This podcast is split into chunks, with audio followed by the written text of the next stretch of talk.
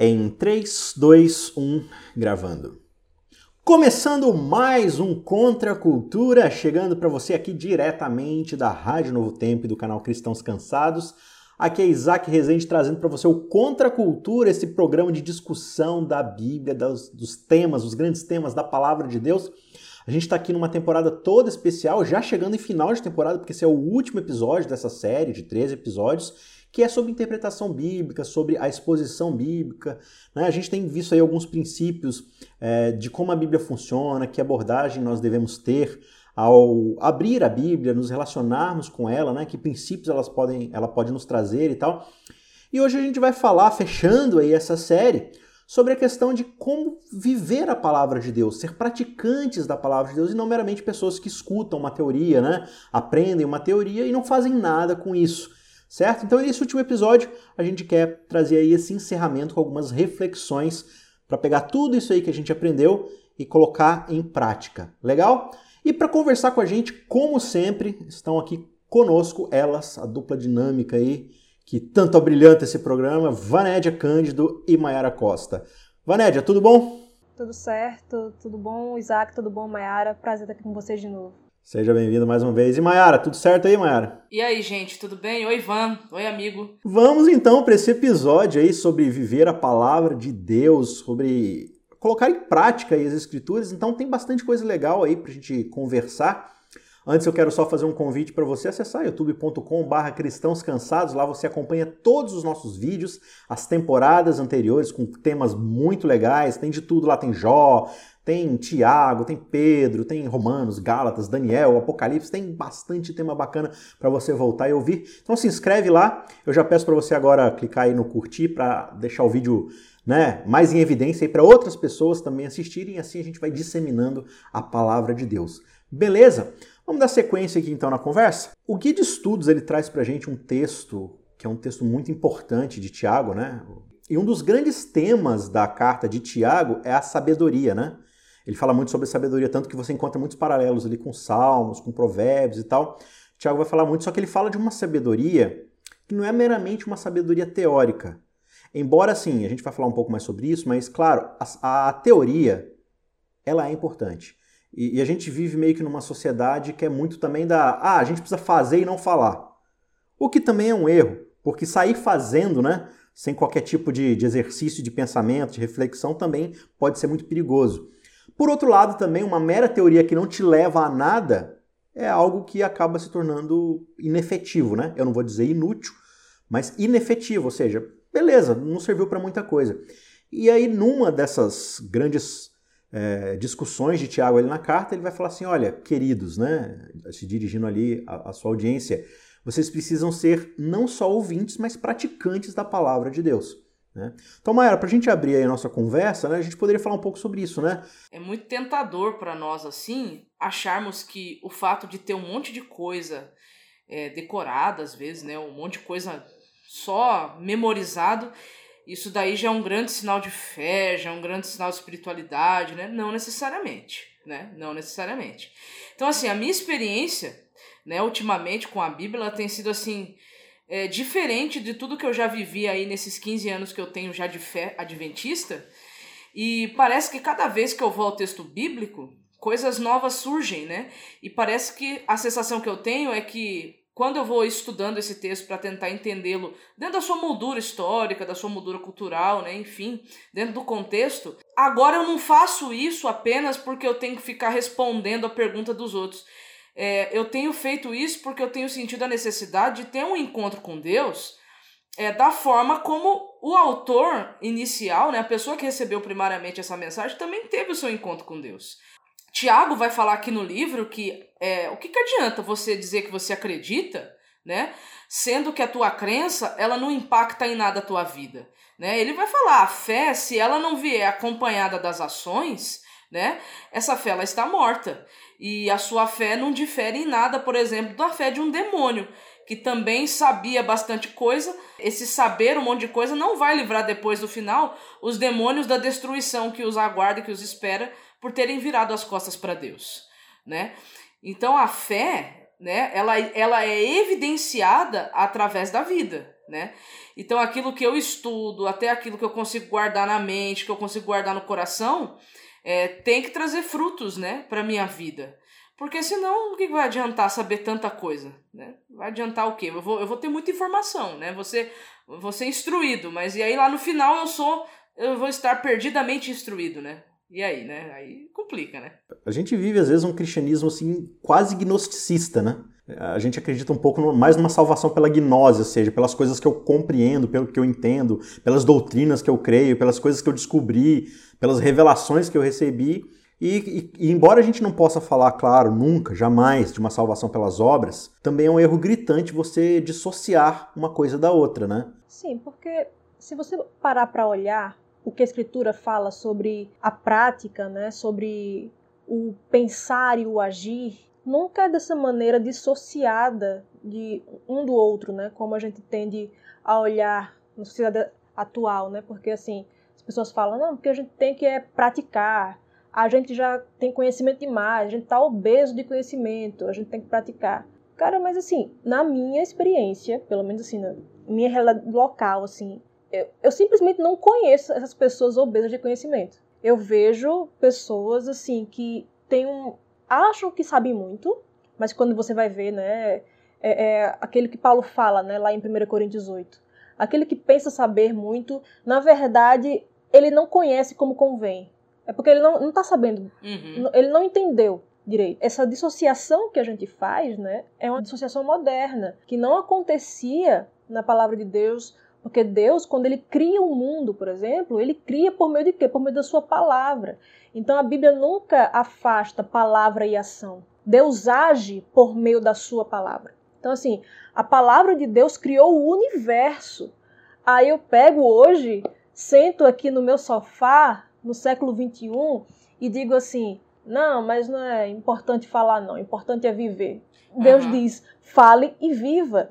Né? Então, assim, é, é, a gente vê, por exemplo, pessoas falam assim: não, a gente tem que sair e fazer mesmo. Jesus não pensava assim, por exemplo. Jesus, quando os discípulos chegaram para ele lá em Lucas 11, falando assim: Mestre, ensina-nos a orar. Jesus falou: então, vocês vão orar assim. E ele ensinou a orar. E a oração é algo que a gente tende a achar como algo muito prático, né? Assim, tipo, é a vida cristã em ação. Mas Jesus ensinou a fazer isso. Então não é simplesmente saia fazendo. Era necessário saber orar. E o próprio Tiago, que a gente né, começou mencionando, uhum. Tiago, na sua carta, fala que, olha, vocês oram muito e não recebem porque vocês pedem mal. mal. Uhum para satisfazer os próprios desejos, os próprios prazeres. Então, uma, uma má teoria sobre oração, por exemplo, vai levar a uma má prática sobre oração. Então, é necessário que a gente tenha uma boa teoria, porque as ideias têm consequências. Aquilo que a gente faz é porque, de alguma forma, a gente pensa daquele jeito. Não tem esse negócio de, ai, ah, não, porque eu não penso assim e ajo assim.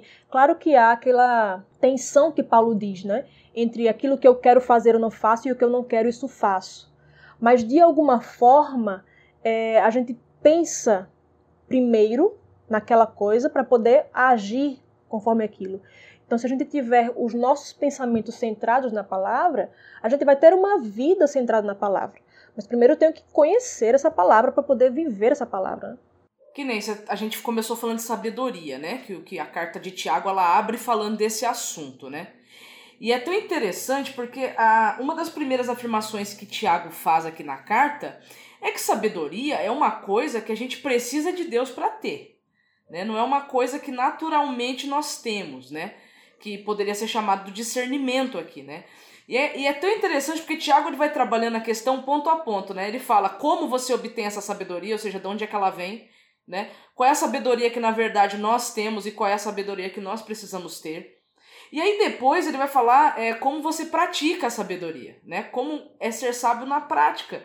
Então ele diz assim que essa, é, essa questão que nós estamos falando, que não existe essa dicotomia, né?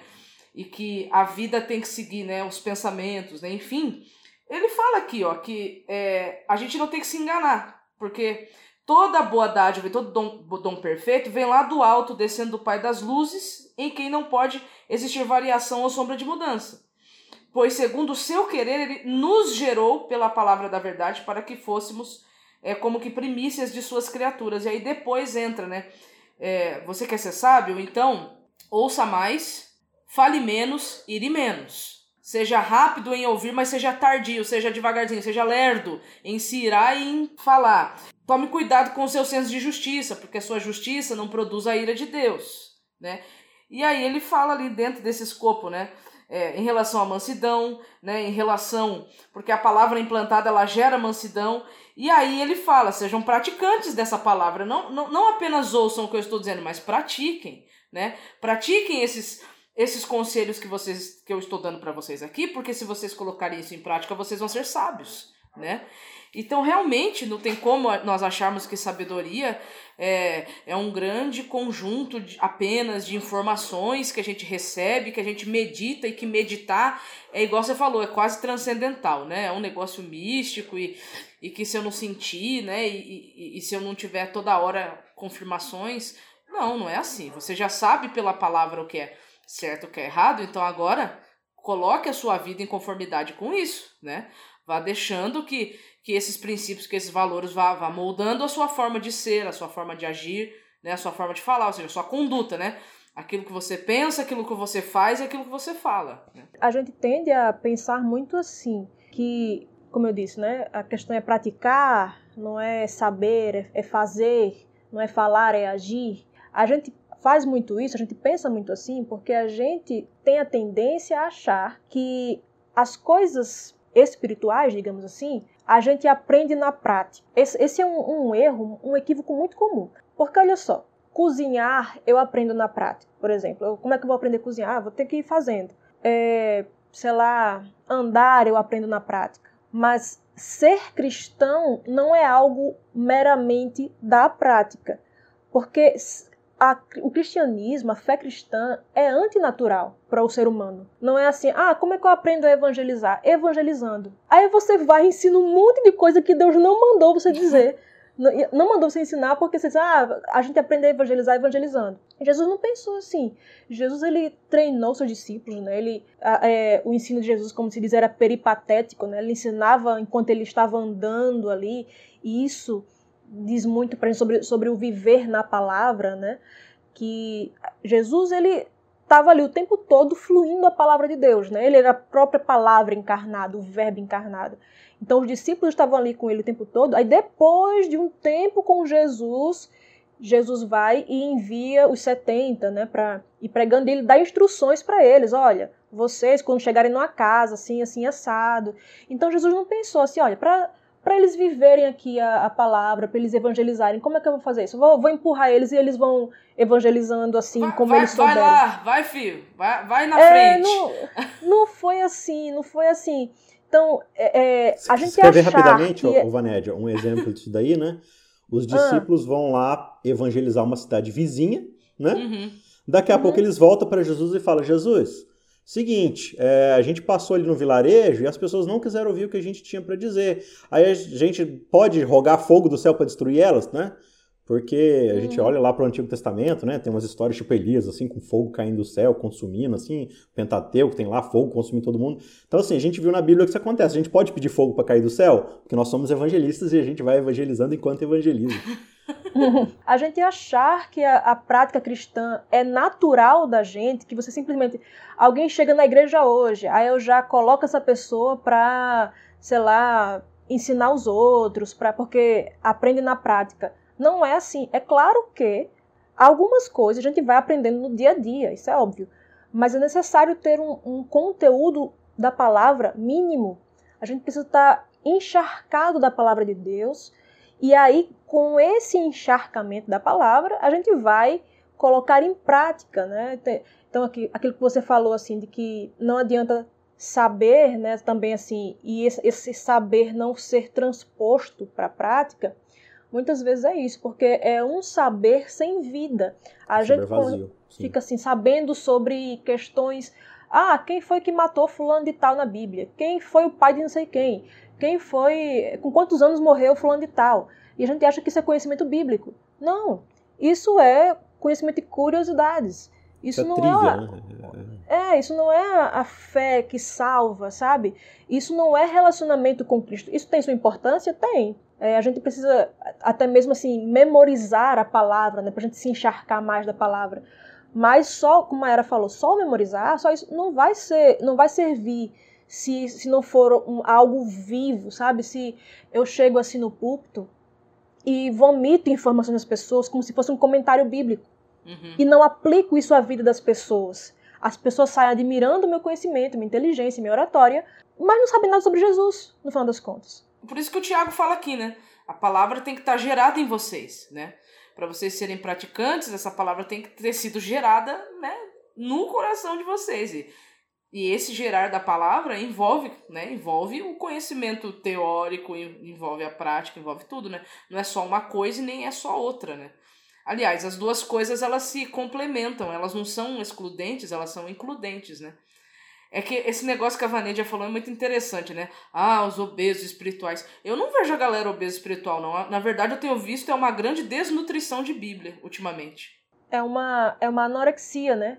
O Sim. anoréxico é quem? É aquele cara que se olha no espelho, se acha imenso. Mas quando você vai ver, ele pesa 30 quilos, né? Tá só o couro e o osso, mas hum. acha que tá muito grande, que está Sim. muito muito cheio. A gente tem. A gente, a gente, às vezes a gente confunde estar inchado com ser cheio, né? Ou estar cheio, né? Tem diferença, né? Isso só assim, não falando uma coisa distante da gente, tá? Às, às vezes a gente pode agir assim também. É possível que a gente, como cristão, haja de uma maneira hipócrita, de maneira sem conexão com a palavra. Eu quero deixar bem claro que isso não pode ser colocado como sendo distante. Os outros fazem isso. Não, eu sim, tenho que sim. olhar para mim e pensar, quando é que eu estou fazendo isso? Né? A gente geralmente escolhe essas pautas que estão longe da gente, né? Ore por Paris. Ah, temos que acabar com o racismo estrutural. É, e, e, a gente deixa de olhar para a gente e falar assim, cara, mas assim, como eu contribuo para as mazelas do mundo? Como é. eu sou contribuinte para que o cristianismo leve uma má fama, para que as pessoas ao meu redor não conheçam melhor a Cristo. Sim. Né? Então é sempre aquela projeção de um pecado distante, longe, que a humanidade precisa resolver Sendo que a Bíblia, ela tá falando diretamente comigo. O Espírito Santo tá tentando puxar. Sabe aquela, aquela cena do Chapolin, né? Que ele tá dando um discurso de herói, assim, aí vem a múmia e cutuca os ombros dele. Ele, não, não, peraí, só um pouquinho.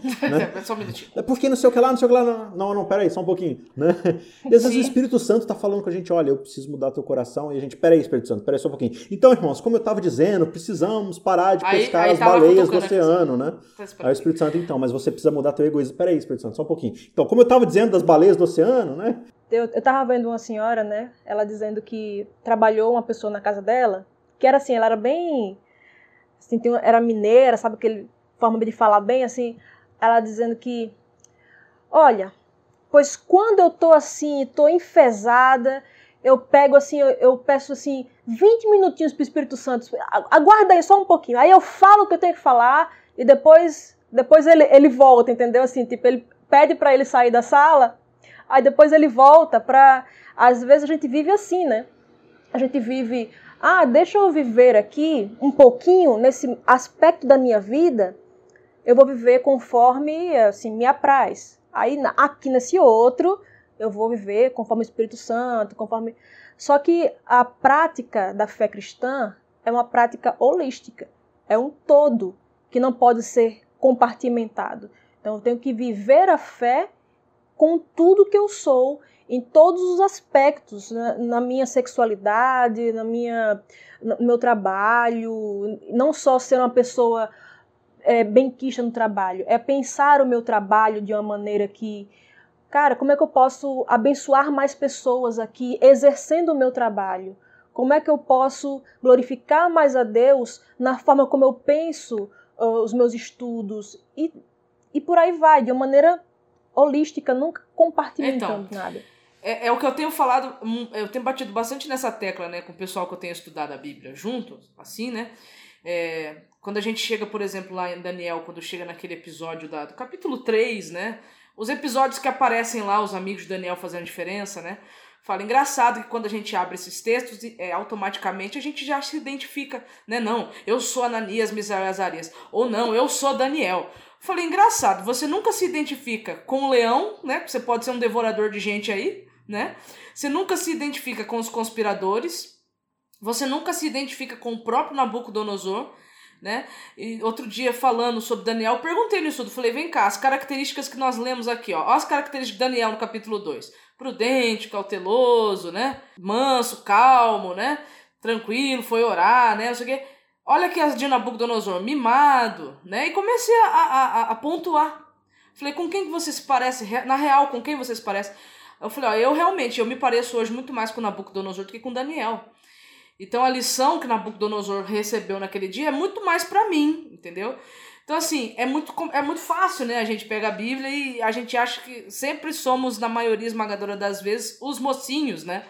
Quando que, às vezes, o texto está enfatizando mais o vilão para você criar identificação com o vilão e ver se aquele traço de personalidade do caráter também não está presente em você, né? Porque o mesmo Deus que estava agindo, por exemplo, em Nabucodonosor, e agiu até o fim da vida dele, é, é, o mesmo Deus que também age na nossa vida. E a gente também precisa reconhecer a soberania desse Deus, né? Na nossa vida. Tem hora que de Nabucodonosor só não tem a prata e o ouro, que de resto tá tudo igual. É, de resto, falta só a prata e o ouro e um jardim suspenso. Aqui não tem nenhum.